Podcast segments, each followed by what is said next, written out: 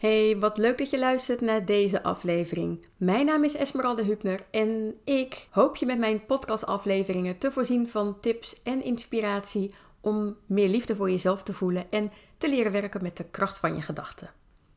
In deze aflevering wil ik het met je hebben over het verhogen van je energie.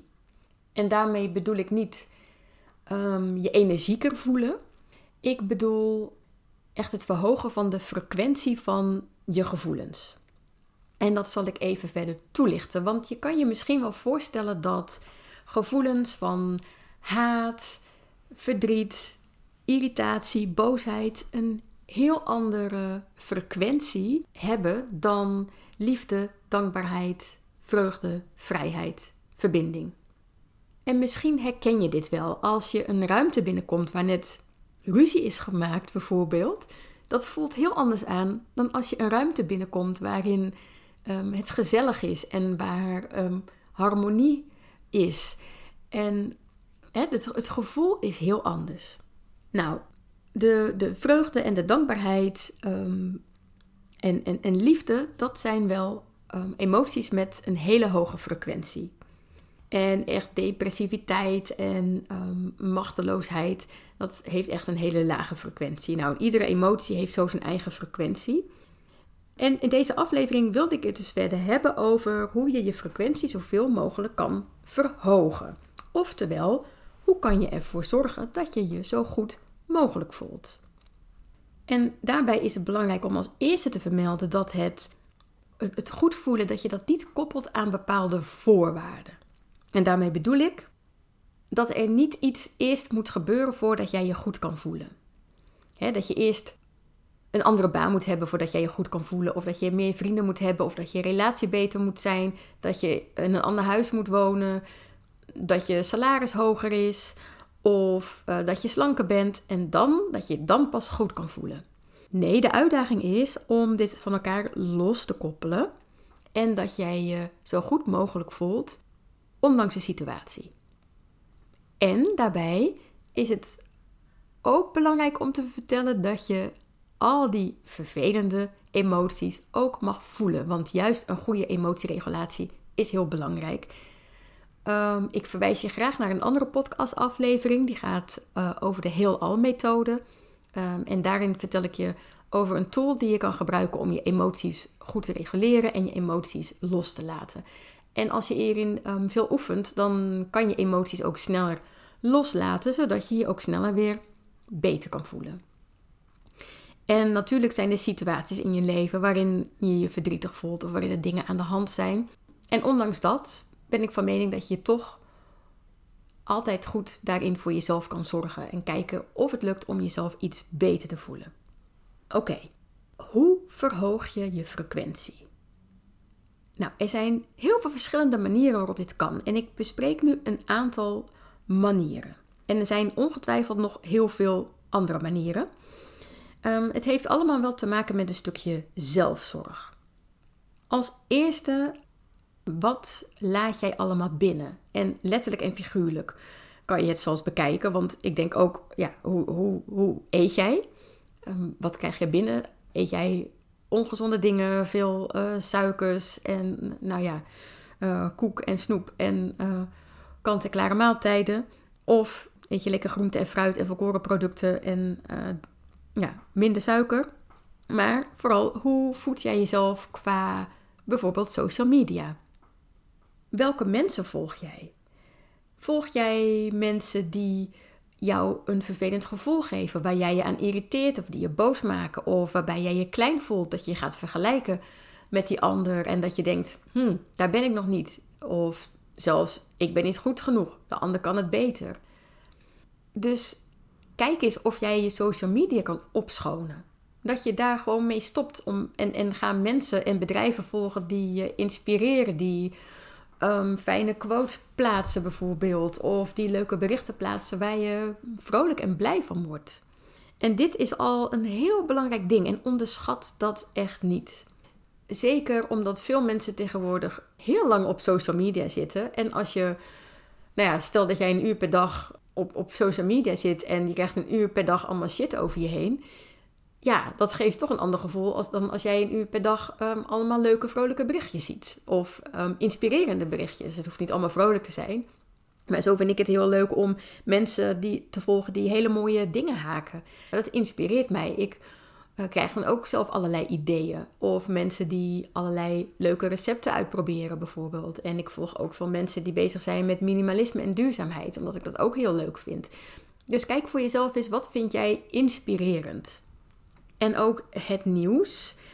Nou, zoals je misschien wel van mij weet, um, ik volg het nieuws niet. Als ik naar het nieuws kijk, word ik daar zeer um, depressief van. Ik voel me daarna heel erg uh, negatief en dan zit ik echt niet meer lekker in mijn vel. Dus ik heb er heel lang geleden al voor gekozen om het nieuws niet te volgen. En ik zeg niet dat jij dat ook moet doen, alleen kijk eens kritisch uh, hoe dit voor jou is. Als tweede punt, hoe ziet jouw omgeving eruit? Hoe is jouw huis bijvoorbeeld? Is dat heel rommelig en ben je altijd alles kwijt en kan je niks vinden? Of is het juist um, opgeruimd en um, heb je niet al te veel spullen en kan je alles vinden? Weet je, dat geeft ook vaak al een, een, een heel ander gevoel. Volgende punt, met welke mensen ga je om? Ze zeggen altijd, je bent zelf het gemiddelde van de vijf mensen waar je het meest mee omgaat. Dus met welke mensen ga jij veel om? Zijn dit mensen die jou naar beneden halen? Die jouw ideeën afkraken? Die angstig zijn?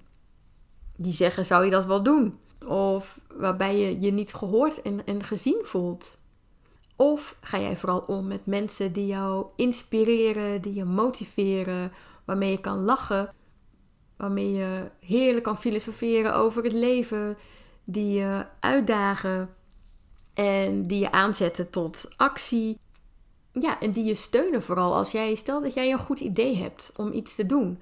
En als al die mensen uit je omgeving zeggen van nou zou je dat wat doen. En uh, weet je, dat, dat is, geeft ook een heel ander gevoel dan mensen die je daarin steunen en samen met jou kijken wat er mogelijk is. En je kan wel mensen hebben, als je daarmee omgaat, dat je je helemaal leeg voelt en moe. En nou, die mensen zijn duidelijk dus niet um, niet echt eh, geschikt om je frequentie te verhogen. Weet je, en met sommige mensen is het ook, soms is het ook gewoon lastig, want je kan niet alle mensen zomaar uit je leven schrappen. Alleen kijk eens of je daar wat meer afstand van kan nemen, bijvoorbeeld. En dat je op zoek gaat naar uh, eventueel naar nieuwe mensen die wel hebben wat jij zoekt. Lichaamsbeweging of um, ja, wandelen, sporten, maar vooral denk ik ook uh, de natuur ja, ik denk dat dat voor mij in ieder geval geldt dat wel, dat ik daarmee ook mijn frequentie verhoog. Um, ik hou zelf heel erg van, van bomen, van de bossen. Ik word daar zelf heel erg blij van. Ja, dus ik, ik denk dat de natuur wel iets is waarmee je je frequentie kan, kan verhogen. Dus kijk eens hoe dat voor jou is. Of je misschien wat meer tijd kan doorbrengen in de natuur. Het volgende punt is dankbaarheid. Hoe vaak voel jij je dankbaar? Ik heb het hier al vaker over gezet, gehad. Ja, op social media. Ja, ik kom het heel vaak tegen, dat stukje dankbaarheid. Het lijkt wel of iedereen daarmee bezig is tegenwoordig. En dat is dus ook niet voor niks, omdat het echt werkt. Dankbaarheid heeft een hele hoge frequentie. En het kan je echt zo helpen om anders tegen een situatie aan te kijken. Echt waar. Dus als je hier nog niet zoveel mee doet, ga een dankbaarheidsdagboekje bijhouden. Sta een paar keer per dag stil waar je dankbaar voor bent. Kijk gewoon in de situatie of nu op dit moment terwijl je luistert, waar ben je nu dankbaar voor? En ook in een rotsituatie zijn er altijd dingen die je kan vinden waar jij je dankbaar voor kan voelen. En wees dus dankbaar voor wat er nu is. Richt daar dus je aandacht op. Wat is er nu waar je dankbaar voor kan zijn? In plaats van alleen maar te kijken wat er nog niet goed is en wat er eerst beter zou moeten zijn voordat jij je dankbaar kan voelen. Dus wat is er nu aanwezig waar jij je dankbaar voor kan voelen? Het volgende punt is geven. Geef zoveel mogelijk en zo vaak mogelijk. Geven heeft een hoge energie. Geef complimenten, um, vriendelijkheid, een glimlach, een bloemetje, een kaartje, je tijd, je hulp. En wat, bij, wat hierbij heel belangrijk is, is om onvoorwaardelijk te geven, zonder er iets voor terug te verwachten. Want daarmee geef je vanuit het gevoel van overvloed, dat er genoeg is voor iedereen. Want er zijn mensen die namelijk juist alleen maar heel veel geven en niet kunnen ontvangen. Maar juist hè, als je heel veel geeft vanuit het gevoel dat je dan um, juist waardering en erkenning krijgt van anderen, als je dat ervoor terug verwacht, dan is dat um, geven vanuit de verkeerde, tussen aanhalingstekentjes, intentie. Het is geven vanuit een andere intentie dan uh, onvoorwaardelijk. Want dan wil je er iets voor terug. En dan heb jij het ook nodig om iets terug te ontvangen. En ik ben van mening, hoe meer jij geeft, hoe meer jij terugkrijgt.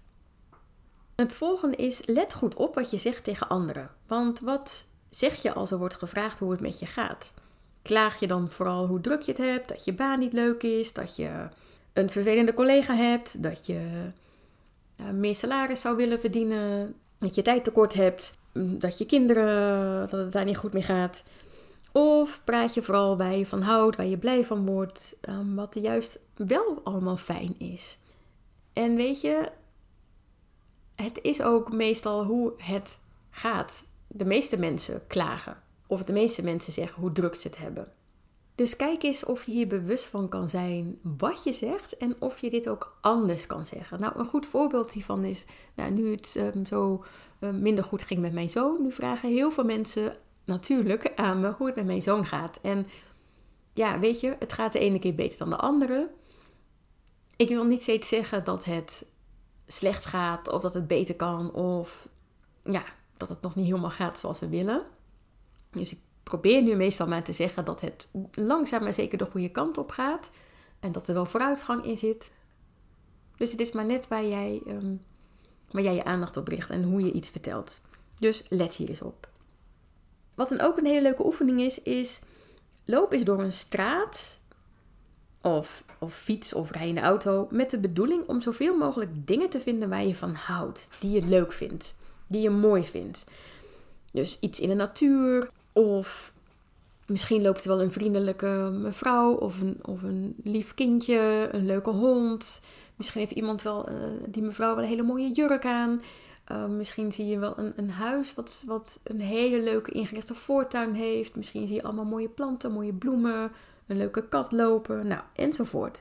Dus richt je aandacht eens bewust op dat wat er is en waar je van houdt en wat je leuk vindt. En neem het niet zomaar voor, voor, voor lief.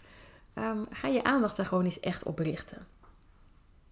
En als laatste, als je je dag start met een ochtendritueel, um, waarin je bijvoorbeeld een meditatie doet, of even wat dingetjes opschrijft, affirmaties zegt, visualiseert, uh, die dankbaarheid voelt, dan start je je dag al met een hoge frequentie. En je kan je vast wel voorstellen dat jij je dag heel anders begint als je op deze manier start, dan dat je start met een zagrijnig hoofd uit je bed komen en klagen dat het regent en dat het een roddag gaat worden en dat je er helemaal geen zin in hebt en dat het verschrikkelijk gaat worden. Dan start je al met een, met een lage energie. Dus een ochtendritueel kan erbij helpen om je energie al lekker te verhogen en zo je dag te beginnen. En zo'n ochtendritueel hoeft dus niet ellenlang te duren. Je kan ook in vijf minuten al mooie oefeningen doen van dankbaarheid of ja, dat je heel eventjes in stilte gaat zitten of een visualisatie doet of nou, wat dan ook. Iets waarbij jij je goed voelt in ieder geval. Oké, nou, dit waren de punten. Nou, en het heeft eigenlijk allemaal te maken met wat ik al eerder zei, een stukje zelfzorg. Hoe goed zorg je voor jezelf? Dus ga hiermee eens aan de slag. Kijk eens welke punten je hier nog, ja, waarmee, waar je nog iets aan kan veranderen. Waar je nog op kan letten. Nou, laat het me weten als je hier iets aan hebt gehad. Ik vind het altijd leuk om iets van je te horen. Mocht je vragen hebben, eh, als je zegt van ik heb nog een leuke vraag voor je om in de podcast te beantwoorden, stel het gerust. Uh, ik, vind het heel fijn om input te krijgen om um, ja, voor nieuwe podcastafleveringen te maken. Laat het gerust even weten. Oké, dankjewel voor het luisteren weer en een hele fijne dag gewenst. Doei!